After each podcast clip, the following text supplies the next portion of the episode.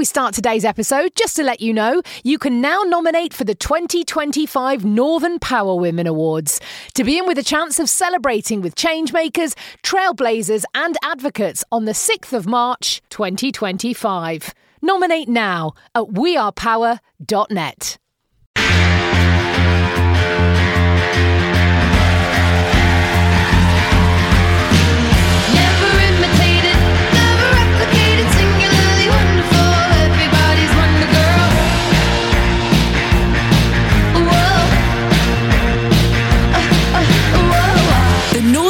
Women podcast. For your career and your life, no matter what business you're in. Hello and welcome to the Northern Power Women podcast. I'm your host, Simone Roche, and every week I'm joined by one of our phenomenal Northern Power Women community who we can all learn from and take top tips. And I can't quite believe it, but today's is episode 150 of the Northern Power Women podcast. Who'd have thought it? We've been doing this podcast for almost five years, starting back in 2017 with a passion to create a platform to talk about your career, your life, your lessons, and of course, showcase those brilliant role models. So thank you so much to every single one of you who's been on. And this week is no different as I have the pleasure of chatting to Revinda Chaw, Senior Legal Counsel for Siemens in Manchester and part of the senior leadership team for Siemens Digital Industries business. She's been practicing law for 18 years, 11 of which have been with Siemens across several countries, in Canada, at their HQ in Germany, and now here at Siemens GB&I for the past six years. Rav as a strict attention to detail, but with that outside the box mindset, enabling creative and adaptive solutions. And in addition to a day job, which is very extensive, is part of the ED&I community at Siemens, advocating for gender, race, and allyship, as well as founding the brand new race equality network Empower UK. Rav mentors apprentices, graduates, and students, and in the Greater Manchester community as well as Siemens, including MBA students at the Alliance Manchester Business School, something that we are very, very passionate about here at Northern Power Women and our Power Collective. Mentoring is so, so important. And you're also leading Rav on a pilot reverse mentorship cross company program for the Tech Inclusion Partnership, which is a group of EDI thought leaders collaboratively working to make the technology industry more inclusive, and rightfully so. This year, Rav has been added to the Northern Power Women list 2022. Welcome, Revinda. Oh, thank you. Thank you for having me. It's, uh, it's such an honor to be on this um, uh, on this podcast, and it was an honor to receive the Power List Award this year. Thank you. Do you consider yourself a role model? I think that's one of the things we always uh, we're always wrestling with when we we're going through our nomination program. You clearly are, but sometimes it can be hard to recognise it in ourselves. Yeah, um, yeah. Do I see myself as a role model? Um, I think yes and no. We've had this chat before, or you know, where I just try to fill the gaps that I had in my childhood and early career in terms of not really having someone to look up to or someone to turn to for guidance. You know, and as you can imagine, um, growing up, and I'm going to date myself here, um, in the 70s, 80s, and early 90s, there weren't a lot of um, visible women in leadership or high profile roles. And this is even on TV. You know, I was fortunate that the few women there were had done such an amazing job blazing that trail for others like me. So I've always seen it as my responsibility to continue to pay it forward for other young women. Some of my actions have been deliberate as part of that paying it forward concept, but some actions I, that others see as role modeling are just part of what I do. It's just who I am. So, you know, whether it's pulling aside some of our younger female colleagues uh, to chat about their careers or give them advice or to mentor them or just learning to speak up in meetings and against behaviors that you know I know are wrong because again that's just my personality so some of my actions are deliberate some of it again is just what I do and what most of us just do And I love the pay it forward. We always talk about pay it forward, be generous with your skills and time and make a difference. And sometimes it's those, just think it's those little conversations that can make that massive difference, I think, don't you? It is, and, and you know, like sometimes you're just walking through the office and you see someone's face after they've just had a meeting, and you know something's happened. We we've been there, haven't we? Where you can where you, they've probably missed an opportunity to say something, or somebody's really upset them. Uh, maybe it's a behavior or or, a, or an action, and they just don't know how to respond in the moment. So you you know you just you know go over and say, hey, you know, come take a walk with me, or grab a coffee and just sit them down and really just say what's going on I can see you're upset, what's happening. And and sometimes that's all it needs to let that that floodgate of frustration come out because they don't know who to talk to and they don't want to be seen as complainers. So again, it's just that it's just you know what we do and and the situation uh, when you're walking through the office on these days or when you see somebody, a good friend, and you can see something's upset, then we just ask, right? And a lot of it just starts with that asking. Absolutely. I think that was one of the conversations we talked about over lockdown. It's like keep checking in, keep checking in on people, you know. And I think I love the way you use the word sort of intentional. I think that's so important. Intentional and sorry, and deliberate. I think that's something we talk about intentional and deliberate actions and stuff like that because they can mean such an awful lot. And you know what? I loved um, last month, or was it the month before now? Where does the time go? International Women's Day this year. You put a brilliant LinkedIn post out with a montage of women. Can you describe who was on your montage and why you posted it? Because I loved it. Yeah, I loved that montage. When I found it, I thought, oh, this is the one. It was a montage of these brilliant television and feminist film icons and action heroes that I grew up with. So it was like, you know, Xena, Princess Leia, Ripley from Aliens, uh, Hermione Granger from Harry Potter, Wonder Woman, of course, Arya Stark, Brienne of Tarth from Game of Thrones, and like Sarah Connor from Terminator.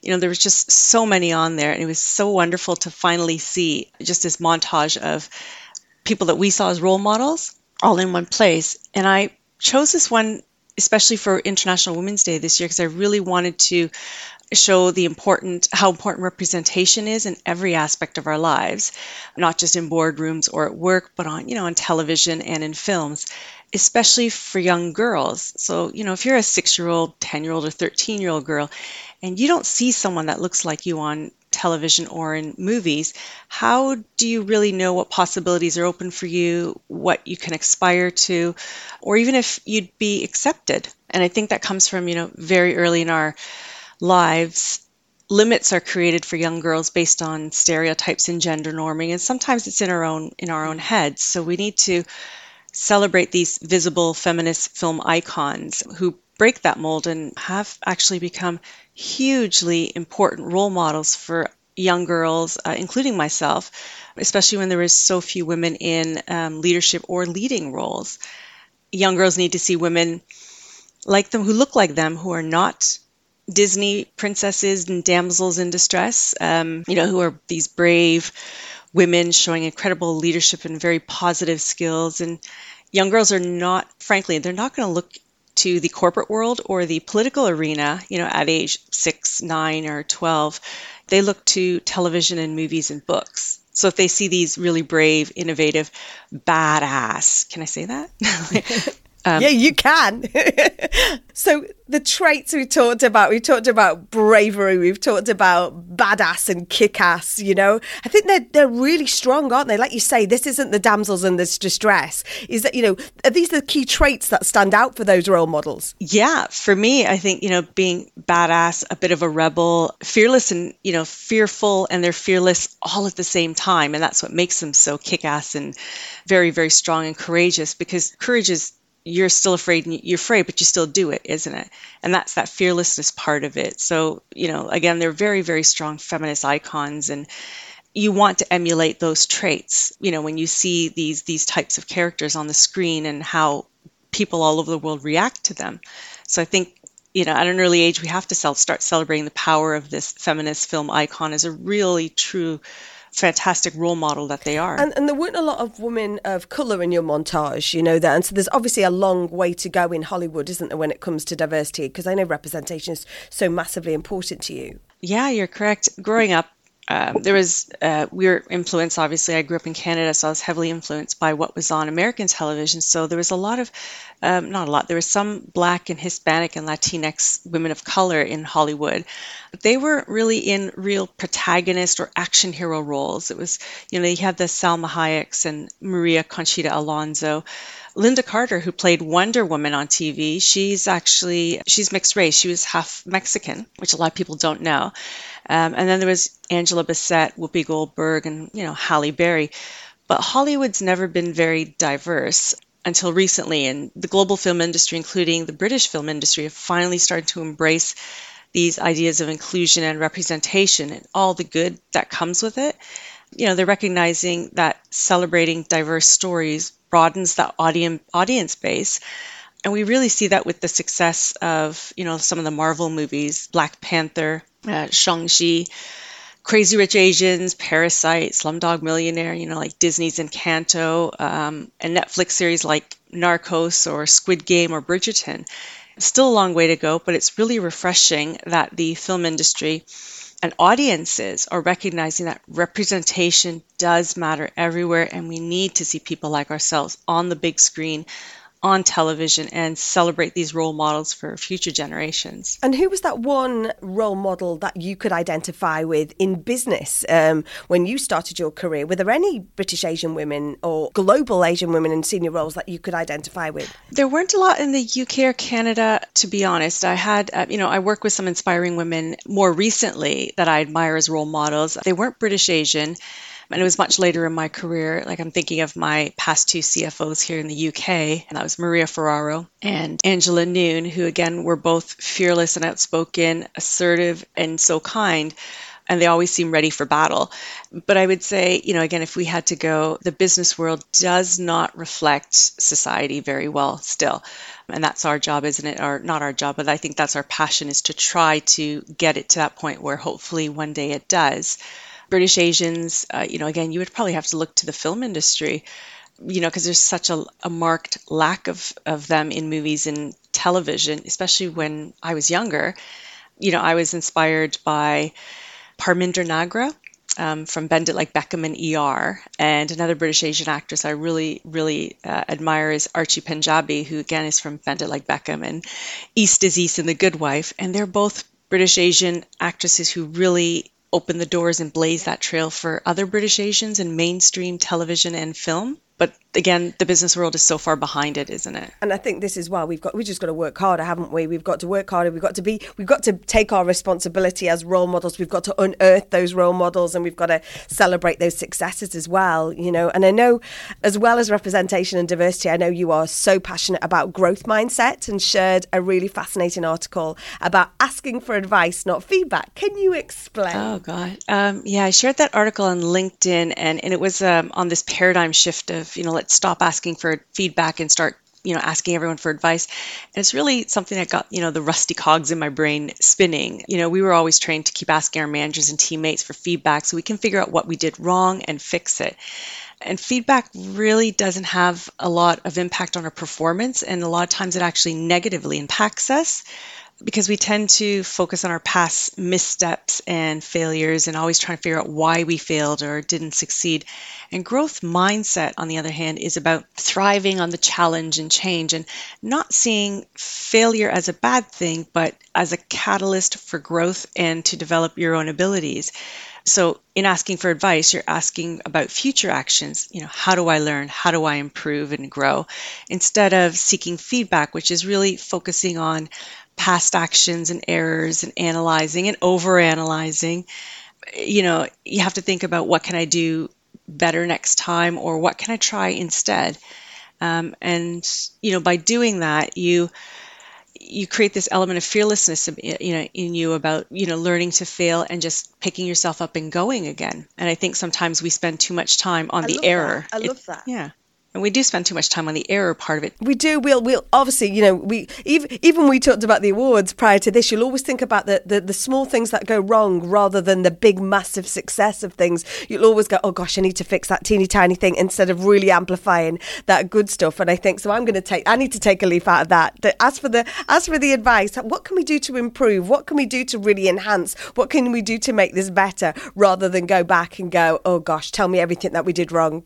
and that's that's to part of your these conversations that you have as part of those bite-sized mentoring chats that you have when you're walking through the office, isn't it? Yeah, and you have to, you know, um, and I think we all do this. We tell everybody the advice we wish we took, right? It's like, you know, they say, "What do I do?" And I said, "Don't dwell on it. Figure out the solution for the next time.